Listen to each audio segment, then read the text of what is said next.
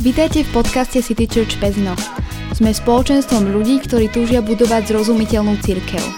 Církev, ktorá spája ľudí s Bohom a je domovom aj pre tých, ktorí nemajú radi církvy. Dámy a páni priatelia, ja vás opäť srdečne vítam v našom podcaste a toto je už jeho, myslím, 14. pokračovanie, ak sa nemýlim. Ak sa milím, tak mi to prepačte. A chcel by som vás okrem tak toho všeobecného privítania tak privítať aj v rámci tej série, ktorú teraz aktuálne máme. Je to séria o duševnom zdraví a takých tých vplyvoch na nás všelijakých možných. A ja mám teraz trošku také, takú časovú dizonanciu sám v sebe, keď toto teraz nahrávame, pretože vlastne vy počúvate druhý diel z tej série, ale prvý diel už ste vlastne mali možnosť vypočuť. Ak, ste, ak ste náhodou nás zapli tento, teraz práve, tak kľudne si vypočujte ten prvý, a kde možno máte aj tak trošku vysvetlené, že prečo, čo a ako. Každopádne, aby sme sa opäť voviedli tak e, do obrazu, tak vlastne a ten prvý diel, ktorý bol, tak my sme ho nahrávali ešte v decembri a medzi tým boli všelijaké rôzne okolnosti a neokolnosti a teraz je koniec februára, takže odtedy uplynulo kopec času, Vianoce a tak ďalej. Ale som tu aj tentokrát, aj dnes som tu uh, s Taničkou. Tanička, ahoj, vítaj. Ahoj, ahojte. Čau, čau. Uh, no, my tentokrát nie sme naživo spolu, nahrávame zase cez Zoom, a čo je spôsobené tým, že proste máme opatrenia, aké máme, ale zároveň super, že si to môžeme aj takto nahrať, takže z toho sa veľmi teším.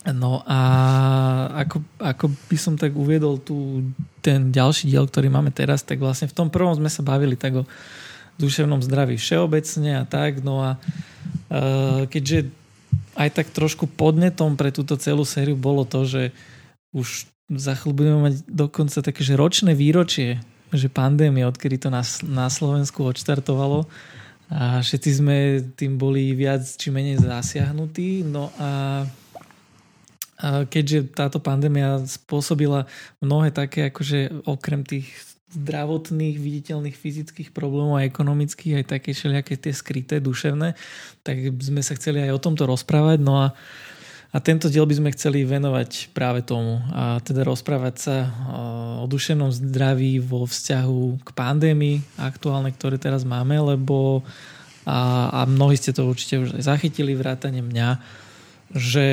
skutočne, že teraz vybuchli psychologické poradne a veľa ľudí jednoducho muselo vyhľadať psychologa alebo psychiatra, a podobne. No a ja som si mimochodom všimol, že veľa mladých ľudí to zasiahlo, čo sme si všetci ako mysleli, že mladí ľudia, že pohodička. Uh, takže a by som mal dneska, Tánička, pár otázok na teba. No, takže, poďme na to. No, poďme na to. No a povedz ty, že, že, že, že prečo, prečo práve e, s tou koronakrízou to tak proste zrazu akože vyplávalo na povrch, lebo ja keď si to sám osobne porovnám, že že ako veď to na prvý, na prvý šup, na prvé počutie, pozretie, to nie je podľa mňa až také zlé, vieš, že v podstate si doma, ale ako nejaké tie základné potreby máš v mnohom ako pokryté. Že máš kde jesť, spať a, a tak ďalej, aspoň teda väčšina ľudí, aspoň teda keď sa bavíme o Slovensku. Samozrejme, keď je človek potom chorý a už je to také iné, prípadne ak sú nejaké umrtia alebo tak ďalej, ale že skús to možno nejak ty tak nám zrozumiteľne vysvetliť, že prečo to tak je. Proste prečo zrazu všetci majú depresie a chodia k lekárom a podobne. Hej, Don, ty si vlastne povedal, že to vyplávalo na povrch. U jednej skupiny ľudí sa môžeme rozprávať o tom, že to uh-huh. vyplávalo na povrch. To znamená, že táto situácia nejakým spôsobom zhoršila ich mentálne zdravie. A bohužiaľ o tom je naozaj množstvo štúdí, že to percento psychických poruch sa veľmi zvýšilo, najmä úzkostné stavy. Dokonca ako sú rôzne štúdie, našla som, že až 41% a práve u mladých do tých 30 rokov, k tomu sa môžeme dostať. No a druhá skupina ľudí, ktorá, ktorá predtým možno, že nezažívala nejaké psychické ťažkosti, ale celé toto obdobie tú psychickú ťažkosť vyvolalo, No, môžeme sa pobaviť, čím to je. Myslím si, že je to veľmi zrejme. Je to obrovská doba neistoty. V prvej vlne sme cítili najmä veľmi veľa strachu, pretože sme nevedeli, čo je to za vírus. Hej, to bolo vidieť, ulice boli prázdne, nikde nikoho, každý bol iba doma. Potom sme si postupne zvykli, ale už nastala skôr taký pocit frustrácie, obmedzenie slobody, sociálna izolácia, že to je jedna skupina ľudí. No a ďalšia skupina ľudí sú práve tí, ktorí prekonali COVID a následne mali nejaké psychické dôsledky tohto ochorenia. Bohužiaľ je to tak a ukazuje sa to aj v psychologických a psychiatrických praxiach, že je nástup posttraumatických stresových poruch, takisto úzkostných, depresívnych. Je vysoké percento uh-huh. práve ľudí, ktoré nikdy nemali mentálnu poruchu po prekonaní covidu, že sú na, na to náchylnejší a zraniteľnejší. Uh-huh. A akože keď ti do toho tak vstúpim, uh-huh. tak ako dáva mi zmysel samozrejme aj na, že je teda zrejme, že keď ľudia ako dochádza k tej nejakej sociálnej izolácii, že máš chodíš proste menej medzi ľudí, menej si s kamarátmi a tak ďalej, že to prirodzene vplýva, lebo sme sociálne bytosti, spoločenské, máme radi kontakt s druhými, ale že akože teraz to poviem tak, že natvrdo, ale že to normálne, že ten vírus ako to nejak ako vplýva na mozog potom, vieš, že proste ty dostaneš nejakú tú depresiu alebo úzkosť, alebo že Vieš, Aha, lebo aj z minulého uh-huh. dielu si to nejak tak pamätám, vieš, Aha, že, viem, čo, viem, že vlastne ak povedať. sú nejaké... Jasné, no, ono že keď to... sú nejaké... Ono to neznamená, že keď je nejaká mhm. kríza, uh-huh. že je tam taká akoby priama kauzalita. Ak je kríza, uh-huh. tak sa toto spustí. To je určitá mozaika faktorov, ktoré zohrávajú úlohu. Jednak je to genetika, vtedy napríklad takúto depresiu nazývame endogénna. Hej, to znamená, že tam máme vo vnútri nejakú tú genetickú predispozíciu ktorá jednoducho na nahromadení takýchto okolností ukáže nakoniec ten symptomatický obraz depresie. Ale uh, takisto sem spada, spada po to určite nejaká tá sociálna podpora, nejaká osobnostná predispozícia, nejaké vlastnosti predispozícia, možno, že k takej smutnejšej nálade. Hej, to keď sa bavíme čisto len o depresii, ale je aj množstvo úzkostí v dnešnej dobe a súvisí to aj s finančným zabezpečením, ktoré mnohé rodiny cítia. Veľkým, veľkým problémom, ktorý je, je domáce násilie, ktoré sa veľmi výrazne rozmohlo, pretože v tých domácnostiach ženy a deti sú zavreté s tým agresorom to, to je tiež jedne, jeden veľký problém spoločnosti zapričinený pandémiou, ktorý ešte viac explodoval. No, Jasne. takže asi toto. Mm-hmm. No, to sme zase otvorili teraz viacero veci, ale mňa ešte zaujalo tam, jak si ty vravela, vieš, že, že tú štatistiku, že najmä tí ľudia do 30 mm-hmm. rokov, mm-hmm. Uh, tam ešte, normálne tam ešte aj ja spadám dokonca, ale sranda je, je že ja by som si, tak vieš, že na prvý, na prvý ten tak povedal, že veď, ale veď mladí ľudia do 30 rokov, ako tam je najmenšia taká tá pravdepodobnosť, že zomriem, alebo že budem mať nejaký ťažký priebeh, že to je jedna vec. A ďalšia vec, že aj čo sa týka možno nejakých práce alebo takýchto vecí, tak mladý človek v podstate má ako keby ešte celý život pred sebou hej, a vždy, vždy sa vie proste nejak zamestnať, že, že veľmi mi to nedáva zmysel, že prečo práve mladí ľudia do 30 rokov, že prečo je to tam takto? Áno, a mňa to veľmi prekvapilo. A to, čo sa teda odhaduje, kvôli čomu je to tak, e, v porovnaní s tými staršími, e, že starší ľudia akoby v tomto období ich odolnosťou, alebo nazývame to aj rezilienciou, nejaká odolnosť voči záťaži, je práve posilnená skúsenosťami, s, ktorými, e, z ktorých čerpajú. A my mladí tieto skúsenosti v tejto chvíli strácame pretože uh-huh. veľa toho si nemôžeme dovoliť. Mladí nemôžu cestovať, doteraz sme boli na to zvyknutí. My sme si nezažili zavreté hranice. Pre nás sloboda je niečo, čo sme vyrástli, kdežto generácia pred nami vie, aké je to byť v niečom obmedzený. Pre nás je toto niečo nové. Uh-huh, takže vlastne to je tým, že sme taká generácia špecifická v tejto dobe, že sme si veľmi zvykli na to, že nám je dobre. A to je zaujímavá vec, ale čo sa s tým dá robiť? Vieš, že pokiaľ som takto, že viem si nejako pomôcť, vieš, najmä keď som ten mladý človek alebo možno aj ten starší a proste je tam nejaký problém.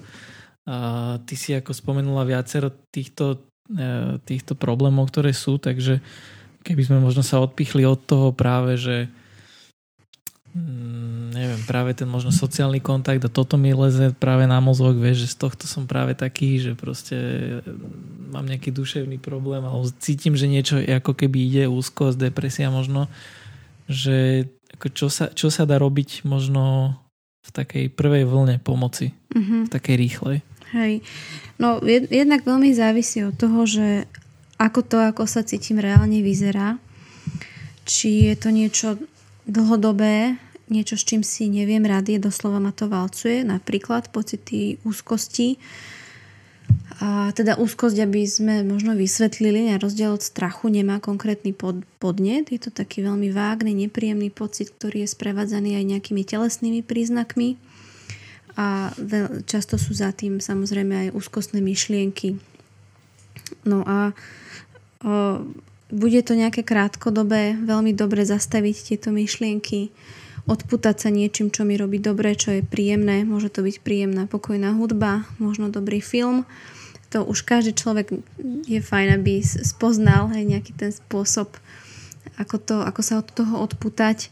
No a určite nepoviem nič nové, keď sa budeme baviť o nejakom pravidelnom dennom režime. Myslím si, že veľakrát to aj zaznievalo v tomto období mať pravidelný režim, ktorý nám teda pomáha zachovávať určitú rutinu.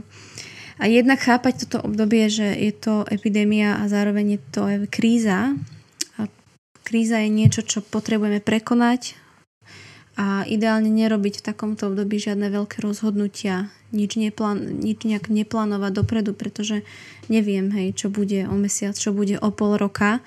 Takže treba sa sústrediť na to, aby sme zmobilizovali si na prekonanie tohto obdobia a e, ideálne dávať pozor na to, čo čítam, čo počujem, pretože mnohé médiá, mnohé správy púšťajú dezinformácie, ktoré môžu ľudí miasť a to je tiež veľmi nebezpečné pre psychiku, obzvlášť keď sa cítime takto neisto v tomto období.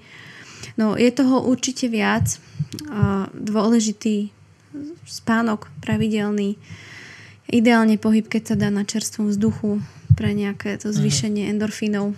je veľmi známe pocity šťastia. Ja, No, neviem, či som ti odpovedala. Je toho viac, čo Vieš mi napadá, čo, ale kľudne ešte môžeme ísť viac do toho, ako chceš. Vieš čo, poďme kľudne do tých konkrétností, mm-hmm. lebo uh, ten režim, že to je dobrá vec, uh, si spraviť, vieš, že aj keď si spomenula tie úzkostné myšlienky mm-hmm. alebo takto, že proste treba mať režim, len ten je asi u každého taký, že individuálny, ale čo by tam akože nemalo chýbať, hej, ty si spomenula, že ten pravidelný spánok, ale keď mám, ja neviem, školu napríklad, vieš, veľa proste som za počítačom a všetky tieto zoomy a tieto stretnutia onlineové, potom niekto, vieš, tiež má home office a takto a niekto naopak musí chodiť, že do práce um, že čo by si tam akože v konkrétnostiach určite, určite čo by tam malo byť a čo by tam možno napríklad nemalo byť. Vieš, že v tom nejakom režime. V takom, takom praktickom ponímaní a, tak ako by všeobecne, hej, že pre každú tú skupinu ľudí, myslíš? No, môže byť nejak tak. Vieš, že ako ty vieš normálne si povedať, že samozrejme, že ten pravidelný spánok a tak, ale napríklad e, keď som študent, vieš, mám proste veľa školy za počítačom, takej tej onlineovej toho vyučovania, alebo prípadne keď mám tieto home office, a tiež však je to celkom akože na mozog aj mne mm. veľakrát, Hej, ale čo, čo s tým potom, vieš, akože No áno, robiť? áno, je, je to veľmi náročné obdobie, to je, to je tak a treba na to aj takto nahliadať, že mm. nie sme v jednoduchom období a, a možno pocity, ktoré zažívame, a môže to byť hnev, frustrácia, možno v niekom je tá agresia veľmi nahromadená, je, sú to pocity strachu, u niekoho strach až o vlastný život, pretože určité skupiny ľudí korona jednoducho je naozaj veľmi nebezpečný vírus. Takže je to veľmi normálne toto zažívať. V prvom rade to nepotláčať, uvedomiť si, že to takto je, takto to prežívam, a už je na každom osobne, aby si našiel nejaký ten spôsob zvládania. Ty hovoríš o režime. No, režim môže byť každý deň 7.30 raňajky, od 8. do vtedy škola, dám si pauzu, idem von, vtedy a vtedy od 6. do 7. telefonujem s rodičmi, od 7. do pol 8. pozriem si správy, vypnem telku, potom si zacvičím. Hej, už každý to má individuálne. A tuto možno vidíme aj takú zorganizovanosť ľudí. Niektorí v tom majú problém si zorganizovať režim, majú problém so seba disciplínou a tu je to práve taká vlastnosť, ktorú si môžu cibriť v tomto období a byť v tom mm-hmm. naozaj dôsledný. Mhm, takže výzva pre mnohých, ktorí teraz počúvajú, aby si naozaj ten režim urobili a nepracovali z postele na, s notebookom. No a to sa vôbec neodporúča. Áno, samozrejme, Aha. postel má byť miesto relaxu, má byť miesto oddychu, pokiaľ tam prenášam prácu. To je aj psychicky zaťažujúce, takže uh, jedno z pre spracujúcich ľudí mať jedno miesto, kde napríklad pracujem, iné miesto, kde obedujem, Hej, uh-huh. iné miesto, kde relaxujem, už aj toto dáva nejaký režim a nejaké oddelenie tých činností. Uh-huh. A mm, je podľa teba nejaký, alebo existuje nejaký nezdravý spôsob toho, ako mm, napríklad si akože spraviť nejaký, nejaký vo, voľný čas si vyplniť, vieš, v rámci tohto. Proste, že čo nerobiť, vieš. No, čo nerobiť je určite nezneužívať, ako to nazývam, psychoaktívne látky. A Aha. takisto ani alkohol. Čiže nevyplňovať si to spôsobom, že keď sa napijem, hej, alebo trošku, aby mi bolo tak voľnejšie, veselšie, tak to určite nie je zdravý spôsob ani pre naše telo, ani pre psychiku, pretože veľmi ľahko sa môže stať, že sklznem do niečoho po určitom čase, čo nechcem. Vzhľadom teda mm. na mhm. to, že jednak táto pandémia trvá naozaj veľa. Som doma sám alebo s niekým, hej, No možno, možno mm-hmm. toto, toto mi tak v prvom rade napadlo. Jasné, a čo napríklad, e, vieš, lebo ja som si napríklad všimol, že veľa, veľa teraz ľudí, vieš, akože seriáliky a takéto, vieš, že proste veľa som za počítačom, entertainment, sociálne siete a podobne. Uh, dá sa napríklad aj toto nejak akože prehrotiť, vieš, lebo si si poviem, že a teraz mm-hmm. idem proste a že je, môže byť toho, že veľa? No určite áno a keď je toho veľmi veľa, tak je tu riziko, že unikám do iného sveta. Že uh-huh. film, seriál je pre mňa doslova únik do inej reality. Pokiaľ je to na to, že som si toho vedomý, je to pol hodinka denne alebo neviem, možno pre niekoho hodina, tak uh, mám ešte nad tým kontrolu, ale pokiaľ už naozaj to taký ne, počet hodín, ktorý je, je veľmi veľký, to je individuálne, ale ale môžeme tu už sklznúť do toho, že, že tam unikám do, do reality. A to je obranný mechanizmus, ktorý psychika používa na to, aby sa vysporiadal s realitou, ale je veľmi nezrelý. Uh-huh. A dá sa, dá sa unikať do reality aj napríklad, vieš, takže veľa nejaké videjka na YouTube si pozerám, alebo vieš, Instagramy a takto. Dá, dá sa to aj tam? No, uh, myslím si, že, že bola taká celkom dlhá séria o tých sociálnych sieťach, takže bola, bola, asi no. nejak veľa k tomu nebudem, tak len tu by som nechala také okienko pre poslucháčov, že kľudne si vypočujte a môžete sa inšpirovať inými nápadmi, čo sa týka tejto témy. A, takže tým sociálnym sieťam sa nejako uh, ja už nebudem vyjadrovať, ale určite to môže byť tiež nejaký únik mimo reality. Aha, jasné, že žijem životy druhých ľudí, no, nič moc no, teda. No. A, a ty mi ešte povedz sama za seba, ak, ak chceš, ak môžeš, vieš, mm-hmm. že ty ako špecifická skupina ľudí, že máme na materskej, uh, že čo, čo ty máš také, také tieto vychytávky, také best practices, vieš, že proste, aby si sa uh, nezošalela doma? Uh, ja sa snažím veľa čítať, aj také odborné literatúry, jednak aj pre tú intelektuálnu činnosť, čo mi momentálne chýba vzhľadom na to, že veľa času je počas dňa nestíham venovať kvôli dieťaťu. A mám veľmi rada hudbu, klasickú hudbu, tá ma upokojuje. A napríklad Chopin, Bach, Beethoven, to zvyknem aj s malým počúvať. A napríklad ku klasickej hudbe nájdete aj množstvo výskumov naozaj, že upokojuje, pomáha sústreďovať, takže to, to odporúčam, hoci je to možno pre niekoho mladého prežitok, ale je to veľmi dobré. A počúvam nejaké podcasty, takisto aj tento pezinský podcast. Uh-huh. A, a je pre mňa veľmi dôležité čerpať aj po tej duchovnej stránke, lebo si uvedomujem, že jednak dôležitá je duša a ešte dôležitejší je duch. Takže sa snažím čerpať aj duchovne prostredníctvom Biblie, modlitby, počúvať chvály. Takže pre mňa uh-huh. toto sú také mechanizmy na Uh-huh. Celkom dobré veci. Uh, super inšpirácia, najmä tá vážna hudba, to som ešte neskúšal. Uh, má to niečo do seba, asi nie som toho veľký fanúšik, ale... Nechaj sa odradiť. Skúsim. Jasné.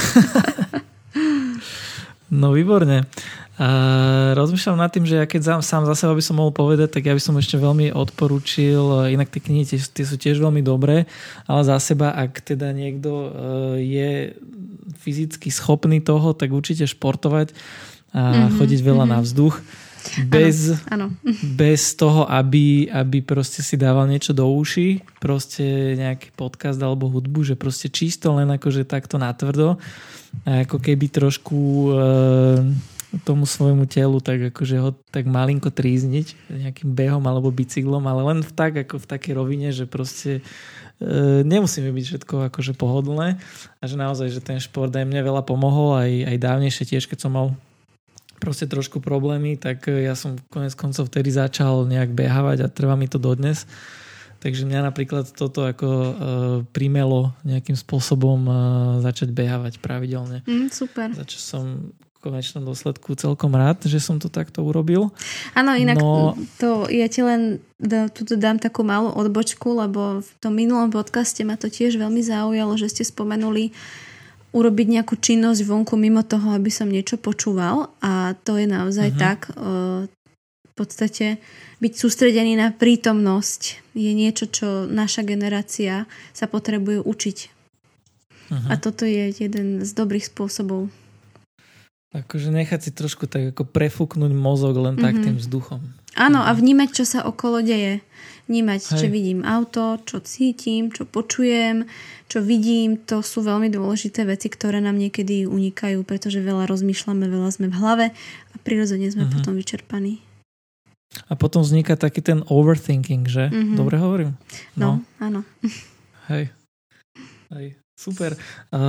Keď, keď hovoríme teraz o tých veciach, že ako počas tej korony a počas pandémie, vieš, akože, že nejak čo s tým robiť, aby som sa nezbláznil, tak, tak uh, veľmi prakticky, akože čo viem urobiť teraz, že keby sme sa teraz pozreli na to, že čo viem urobiť možno z takého dlhodobého hľadiska, že keď aby som nebol presne jeden ten z tej generácie, ktorá proste je zvyknutá, že proste všetko môžem a sloboda neobmedzená a teraz proste sa to otočí a teraz ja pocitím, že fuha, tak to, to proste nedávam, toto je na mňa veľa, že čo robiť, aby som nebol presne taký jeden z tejto generácie, lebo ako sám za seba poviem, a to nehovorím teraz nejak akože povyšenecky alebo tak, že ako samozrejme, hej, že veľa vecí mi chýba, hej, ale tak si hovorím, že treba vydržať, že proste som sa zameral na to, že tak máme čo jesť, piť, spať, hej, a máme stále prácu a síce nemáme také tie spoločenské veci, ale zatiaľ žijeme, zatiaľ je to fajn. A čiže úplne možno len tak jednoducho, že čo robiť preto, aby som sa jednoducho neopustil na tom, že proste je tu pandémia, vieš, že keď mm-hmm. možno to príde zase niekedy alebo v nejakej inej podobe, že možno nejaký nechcem hovoriť nejaké, vieš, že vojna alebo čo je, ale proste Hej. čokoľvek sa môže stať. Proste, aby som nebol taký čajový, aby som proste možno bol taký odolnejší, keď prídu nejaké mm-hmm. pandémie a takéto veci. Čiže inými slovami sa pýtaš, že ako si môžeš uh, posilniť odolnosť voči tomuto, Hej, čo no, sa deje. A, a, áno, tak nejako. áno, presne tak. Hej, no, to je veľmi dobrá otázka. A ty si čo myslíš? Uh, fú, ale to potom nevyspojlujem, vieš, že ukradnem ti odpoveď, ale ja si myslím, že uh, existuje niečo také ako že adaptačný kvocient, hej, že proste, že miera toho, ako sa ty vieš adaptovať na zmenené nejaké podmienky. Že toto si nejak cibriť, ale neviem, že ako. Mm. Či to ako máš hej, dané? Hej, no. Uh, toto je otázka dlhé roky na výskum, že či naša odolnosť, alebo teda reziliencia, je niečo, čo je daná a len sa ukáže v tých ťažkých oblastiach, alebo naopak sa vlastne trénuje a buduje sa. A uh-huh. pamätám si, že sme to už tak dávnejšie rozoberali ešte na, na škole, keď som bola v Mnichove a viem, že vtedy tam nebola tá otázka, takže neviem sa k tomu vyjadriť, ako to je, ale ja sama za seba si myslím, že je to taká nejaká kombinácia. Niečo určite mám dané geneticky, ale zároveň je na mne a moje slobodné rozhodnutie, ako sa postavím k jednotlivým situáciám, aký postoj zaujmem. A e, napríklad veľmi známy e, terapeut Viktor Emanuel Frankl bol práve známy týmto konceptom v koncentračnom tábore a jeho postoj, zmysel k životu a slobodne sa rozhodnúť, ako zareagujem v daných okolnostiach a myslím si, že túto slobodu a zároveň zodpovednosť nám nikto nezoberie. A to je určite fajn si uvedomiť, že ja som z časti zodpovedný za to, ako, aký postoj nadobudnem je podľa mňa veľmi dôležité pestovať postoj vďačnosti v rámci miery, ktorej sa dá. Ja rozumiem tomu, že každý človek v súčasnosti má tie okolnosti iné. Niekto je na tom fajn, pretože má home office a má zabezpečenú prácu. Niekto má veľké finančné problémy, niekto má doma ťažkosti s deťmi. Čiže je to náročné obdobie a je, je prirodzené, že vlastne to som už aj spomínala, no, že, že, že môžeme cítiť aj tie pocity nejakého hnevu, ale, ale dobre to kontrolovať. A pokiaľ je to už naozaj tak, že to nezvládam, že mi to prerastá cez hlavu a jak to poviem tak laicky, že neviem sa vmestiť do kože a myslím to naozaj v tak dobrom, nie v nejakom negatívnom, a, tak sa s niekým o tom porozprávať, zavolať nejakej dobrej priateľke, priateľovi, niekomu, komu dôverujem a povedať mu o tom, aké to pre mňa je, jak to zvládam, možno, že nezvládam. Prípadne, ak už pozorujem, že je to niečo vážnejšie, tak nebať sa, nebať sa vyhľadať odbornú pomoc. To by som veľmi chcela zdôrazniť, aby sa ľudia nebali vyhľadať odborníka. Uh-huh. No. Tá vďačnosť inak to je super. To, to hej, hej, na, no, no. Na, na tému vďačnosti je skutočne množstvo výskumov a je to, je to neuveriteľná téma, jak postoj vďaky uh, mení náš pohľad. A konec koncov aj v Biblii sa veľa píše o vďačnosti, že za všetko buďte vďační.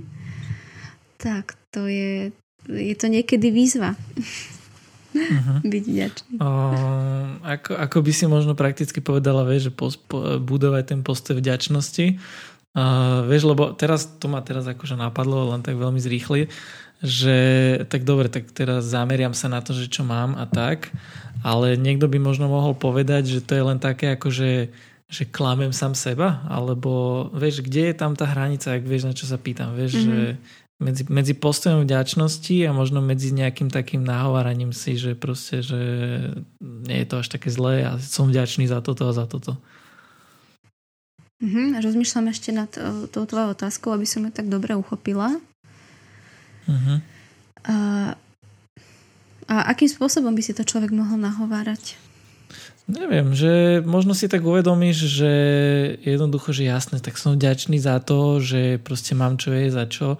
No ale tak to mi nevyrieši to, že teraz proste tam môžem sa nakaziť. A mm-hmm. som aj tak z toho v strese, vieš. Áno, čiže u mňa vtedy prevláda uh, pocit strachu, pocit hnevu a uh-huh.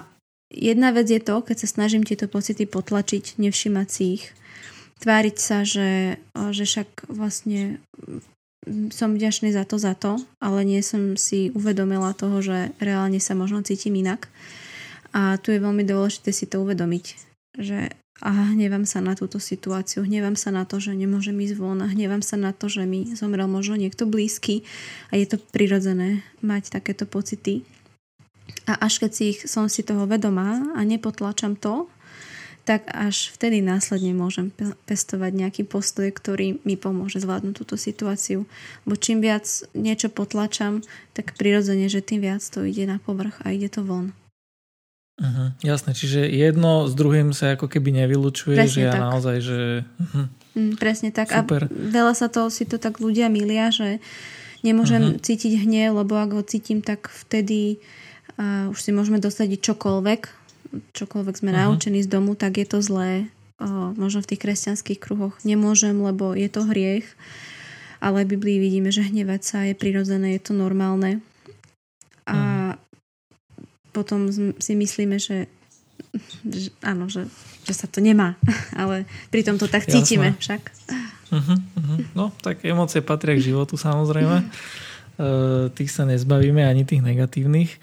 A dobre, ja by som sa ešte možno spýtal takú vec, že už my, my sme to trošku ako načrtli aj v tom prvom diele, čo sme sa rozprávali tak zo všeobecná, ale pokiaľ sa bavíme teraz v takých tých e, rozmeroch tej koronakrízy a tohto, ty vidíš možno, že ľudia alebo dobre, dajme tomu ľudia, že ako keby viacej siahajú po nejakých duchovných veciach teraz, alebo že hľadajú viacej možno Boha, alebo tak, vieš, predsa len uh, teraz ako keby uh, v našej spoločnosti, že možno smrť je bližšie k nám, mm-hmm. že proste vyskytuje sa tu častejšie a práve teraz proste akože 100 ľudí denne mŕtvych mm-hmm. zomrie a ako keby sa to stalo inokedy, tak ako to je titulka dňa, ale teraz už je, je to len taká štatistika, mm. že proste možno by som ako očakával ako bežný pozorovateľ, že možno teraz tak ľudia budú viacej hľadať nejaké také duchovné veci a pýtať sa otázky a zmysel života mm-hmm. a mhm. podobne. Um, ako, ako tieto veci v rámci pandémie teraz uh, fičia a nefičia? No to je, to je dobrá otázka. Mňa by to tiež zaujímalo, ako to je. Ja si myslím, že uh, to asi nemôžeme úplne zovšeobecniť, že teraz všetci takto jednajú. Uh-huh. Ale verím tomu, že určite pre veľkú skupinu ľudí je to otázka, ktorá v nich nejak nahlodáva a že hľadajú na ňu odpoveď. Uh-huh. Ja, si, ja si tak myslím, a... je to môj osobný názor. No. Jasné. A je to, je to podľa teba akože dobrá vec v rámci takej nejakej prevencie možno týmto smerom nejako hľadať? Lebo zbavili sme sa o tých praktických mm-hmm. veciach, mm-hmm. vieš, takých tých materiálnych, že režim a vieš nejaký akože proste psychohygiena, ale že možno nejaké také akože hĺbšie veci, nejaké takéto. No. Že či... Hej, hej no, no toto už je skôr teda viac taká otázka viery. Tu už uh-huh. by mhm. som povedala, že tie hranice a limity psychológie končia a uh-huh. tu už teda viac ideme do niečoho duchovného, náboženského. Aj keď aj tým sa samozrejme je, sa psychológia zaoberá, nájdeme tiež množstvo rôznych uh, zaujímavých štúdí na túto tému. A je to vidieť, že skutočne človek, ktorý má vieru, uh, tak napríklad lepšie zvláda určité životné ťažkosti a to hovoria aj štúdie, takže to nie je môj osobný názor, to je dokázané. Uh-huh. Takisto, čo bola robená štúdia u depresívnych pacientov napríklad, tak e, mali lepší priebeh liečby, tá kvalita života v tom náročnom období bola vyššia u ľudí, ktorí mali vieru, ktorí mali perspektívu hej, niečoho vyššieho od nás. Uh-huh. A ako tí, ktorí napríklad uh, neverili v Pána Boha alebo nemali uh-huh. s ním osobný vzťah. Uh-huh. Takže asi vyzerá, že niečo na tom bude. Uh-huh. Uh, super. A ešte možno na záver taká ma napadla tá otázka, alebo teda možno do tej sféry tak trochu rýpnuť. Uh, ten jeden z tých problémov boli tá sociálna izolácia a tak ďalej a nejaké zdravotné veci a takto, ale ty si spomenula aj nejaké domáce násilie a toto. Uh, tak možno k tomuto by sme si mohli povedať, že Vieš, že proste možno dobre, niekedy doma vzíde nejaké to napätie, proste niekto mm-hmm. niečo urobí, ale že kedy je to už také, že fú, tak toto už presiahlo nejaké hranice, to už by sme mali nejako riešiť. Ako, samozrejme, asi je zrejme, keď doma dostane niekto bytku od partnera alebo tak, tak to už je asi vážne, mm-hmm. ale možno dneš, v dnešnej dobe, vieš, to, to, tá hranica už by bola niekde akože nižšie, že to psych, no už som to mm-hmm. prezradil, že vieš, môže to byť nejaké to psychické násilie alebo mm-hmm, akokoľvek, mm-hmm. že uh, kde v tomto treba dať pozor podľa teba a potom možno, že ako to riešiť. Mm-hmm. No to je dobrá otázka a myslím si, že treba si uvedomiť aj to, že toto obdobie samo o sebe v nás robí takú väčšiu, väčšiu náchylnosť na konflikty. Sme citlivejší, sme preťaženejší, sme ľahko sa nahneváme, že sa tak v angličtine je taký, že irritable. Hľadám teraz uh-huh. slovenčine na to rýchlo ekvivalent. Že sa nechá akože podráždiť. Áno, áno, presne tak. Čiže a, v, tak, v tomto období určite sa neodporúčajú robiť nejaké unáhlené roz, rozhodnutia typu rozvediem sa, lebo sa veľa hádame. Uh-huh. Niečo proste to prináša so sebou a pokiaľ už je to tak, že, že nie som schopná s tým partnerom komunikovať o tom, že stále to končí hádkou, uh, tak ideálne to riešiť s niekým. Jednoducho, ak sám na to nestačím, tak buď nejaká osoba, ktorej dôverujem, uh, treba, ak sa bavíme v kresťanských kruhoch, môže to byť pastor, ktorý vedie zbor, alebo u niekoho farár, kazateľ, kňaz, neviem už kto to ako má, alebo teda e, vyhľadať nejakého mediátora, psychologa, ale určite s tým nezostávať sám. Myslím si, že toto je najhoršie, čo človek môže robiť. A keby som načrela aj do do tej biblickej oblasti, tak v Biblii sa tiež píše, že neste bremena jedných druhých. Čiže nezostávajme v tom sami. Alebo na inom mieste sa píše plačte s plačúcimi a radujte sa s radujúcimi. A práve toto, že to s niekým zdieľam, tak to je veľmi nápomocné. A kedy a ako, myslím si, že to je individuálne. Každý má tú mieru frustrácie a toho, koľko zvládne inak. Ty si hovoril o, o tom adaptačnom kovociente, inak to prvýkrát počujem, takže si to pozriem. Vďaka za tip. Mm. a e, to už je na každom individuálne, ale myslím si, že netreba nechať veci zájsť príliš ďaleko, príliš neskoro a to je bohužiaľ u nás na Slovensku taký častý problém, že veci riešime už skutočne, keď je neskoro a ideálna je prevencia než intervencia však. Mm, určite. Neviem, či som Takže ti dobre odpovedala. To... Jasné, ja som to pochopil tak, že dôležité je naozaj tie veci neskrývať, mm, otvoriť to, riešiť to s niekým, eh, komu dôverujem. Mm-hmm a ak taký človek nie je, tak možno naozaj vyhľadať niekde, kdekoľvek, lebo myslím si, že na Slovensku už celkom je tých priestorov proste kam sa ozvať ano. niekoľko. A, že, a preto ešte no. mi tak napadlo, že preto je dôležitá tá tretia strana, pretože keď sme dvaja v tom konflikte, tak tie emócie sú tak silné, tak zaplavujúce, že, že je to pre nás náročné dôjsť k nejakému racionálnemu konsenzu a práve tá tretia strana to vie zmierniť. Vie tam dať iný pohľad. A trošku je to taký aj kontrolujúci prvok, takže kvôli tomu je to dôležité a myslím si, že to je, je to tam taký dobrý faktor, element. Uh-huh, jasné, takže treba to otvoriť a v každom prípade ešte stále si vieme s niekým zavolať aj keď uh, možno niek- niekde ísť ako osobne, asi, by, asi je to úplne iné, keď idem k niekomu, mm, nejakému ano. odborníkovi alebo takto pokecať, ale určite viem sa ozvať uh, hociakým spôsobom je takto a lepšie takto ako vôbec, by som presne, povedal. Presne, s tým súhlasím. Uh-huh, uh-huh. Dobre, ja si myslím, že ako z mojej strany som asi vyčerpal všetko, čo ma nejak tak zaujímalo. Možno ak ty máš nejaký ako taký message, ktorý považuješ k tejto téme nejaký taký za dôležitý, tak to kľudne spomeň.